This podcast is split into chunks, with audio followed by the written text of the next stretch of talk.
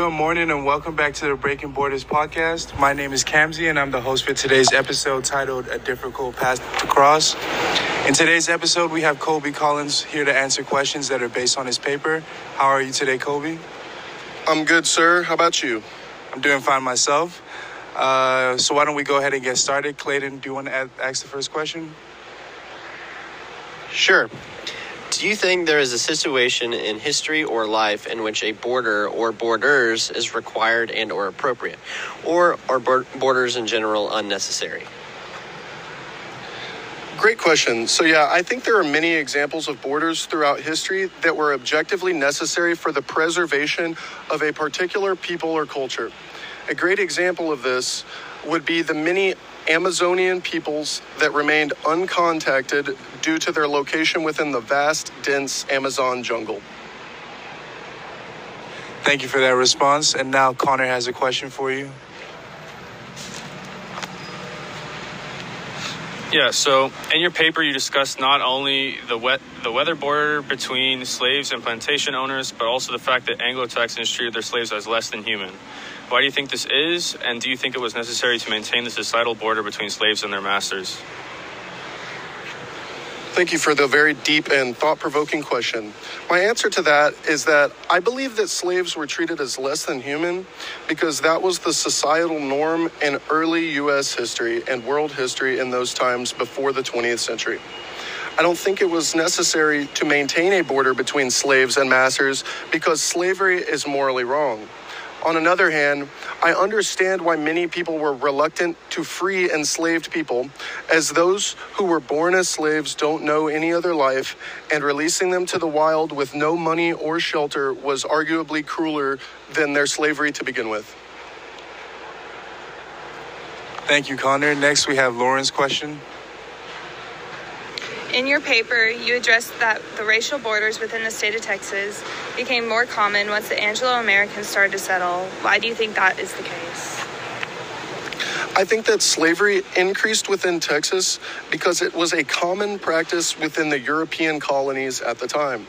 Since the U.S. had been a British colony years before, its agricultural industry was built on slavery and indentured servitude. Wealthy settlers in Texas had zero desire to till their own fields when they could just relegate their slaves to do it for them. Thanks, Lauren. Now I have a quick question. Uh, do you believe that these borders, due to race, religion, class, etc., were fundamental to the growth and expansion of settlers in Texas? So, yes and no. I believe that the religious borders created by different Christian denominations were fundamental in motivating many people to move to Texas under the guise of starting their own church or religious following. For example, like Reverend Praxiteles Swan from our reading that week. Other borders, whether they were physical, racial, or societal, actually hindered the speed in which Texas was settled and expanded.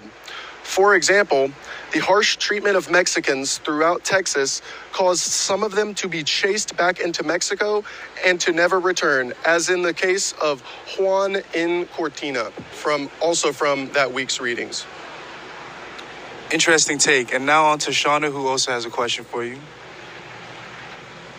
In your paper, you talked about the class border between wealthy plantation owners and the poor families around them.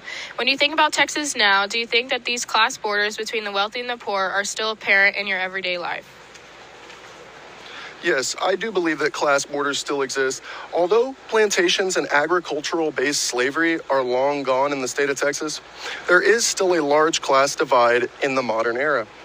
An example of this would be the gentrification in Houston, where rich land developers buy land in historically poor, minority filled neighborhoods.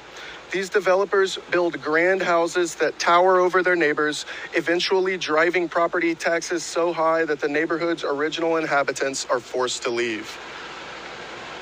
And on to Grant with the next question. Yes. Do you think early Texas religious, racial, and class borders are responsible for some of the borders we see in modern Texas today? Yes, sir. I do believe that many of Texas's early non physical borders still have influence in the borders of today.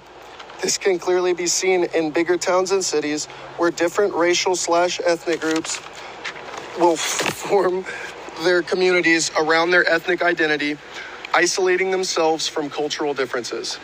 Some examples of this are the Chinese in Chinatown, African Americans in Wheatville, and Mexicans in the Little Mexico district of Dallas.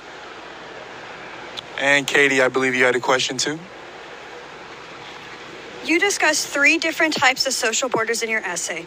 Which of these three, racial, class, or religious, were the most detrimental to the so- uh, social development of Texas and why?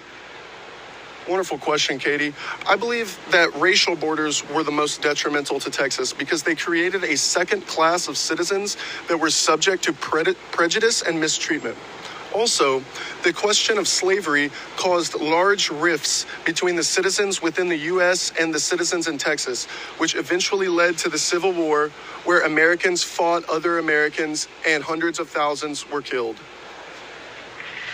Now for Brianna's question. In your paper, you discussed three different types of borders that were prevalent in this time. More specifically, you emphasize the class border between the wealthy and the poor. Do you still believe that class borders similar to this exist now? If so, do you think class borders were worse back then or now in our current society? I believe that class borders were much worse during the periods of early Texas history. I believe this because wealthy slave owners held poor people in contempt. This was highlighted in our reading titled A Journey Through Texas when plantation owner Mr. Strather described the poor white folks that were stealing his pigs. He spoke about these poor white folks with the same level of, of disgust as slave owners when discussing their own slaves. Zach, would you like to ask the next question?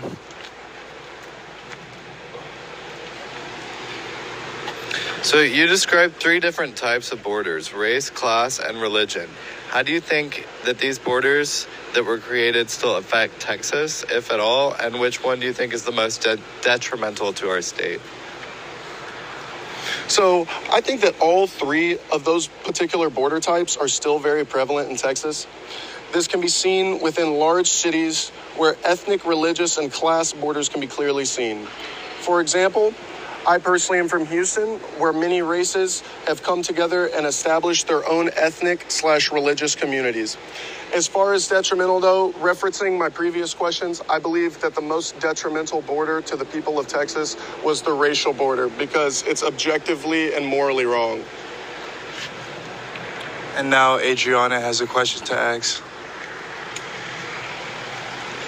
Yeah, so in the beginning, you talked about the settling of Texas Anglo Americans. How do you think people were able to push through those circumstances and the physical borders?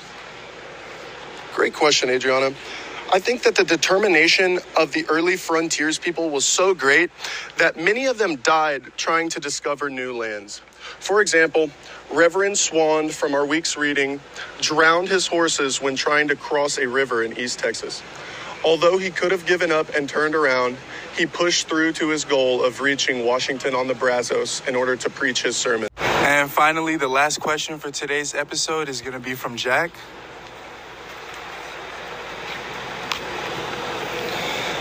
In the paragraph about religious borders, you added a quote about calling Baptists lousy. Do you think all religious, oh, excuse me, all religions during this time get along? If not, what do you think could be some reasons they get along?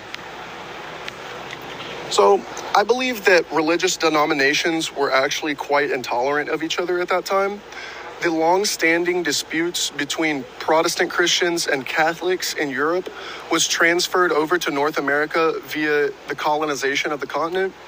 Furthermore, many Protestant denominations viewed each other as illegitimate and hypocritical, hence Duncan Lammons' comment about lousy Baptists.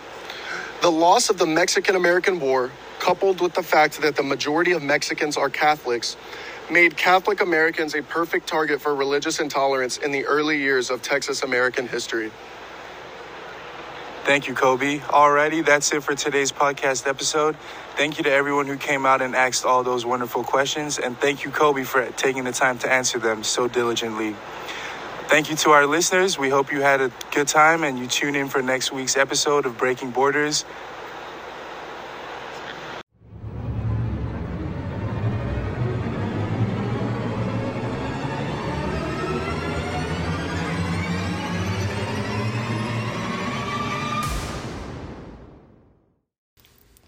Our team here at Breaking Borders Podcast would like to thank our audience for coming out and asking these questions to our guest author. We would also like to say a special thank you to Dr. Fletcher for providing us with the readings that were featured in this week's podcast. Also, we would like to thank our guest author one more time for being willing to come out and answer these questions on this week's episode. Make sure you tune in every Friday as we will have a different author talking about their take on the borders. That's it for this week. Thanks for listening.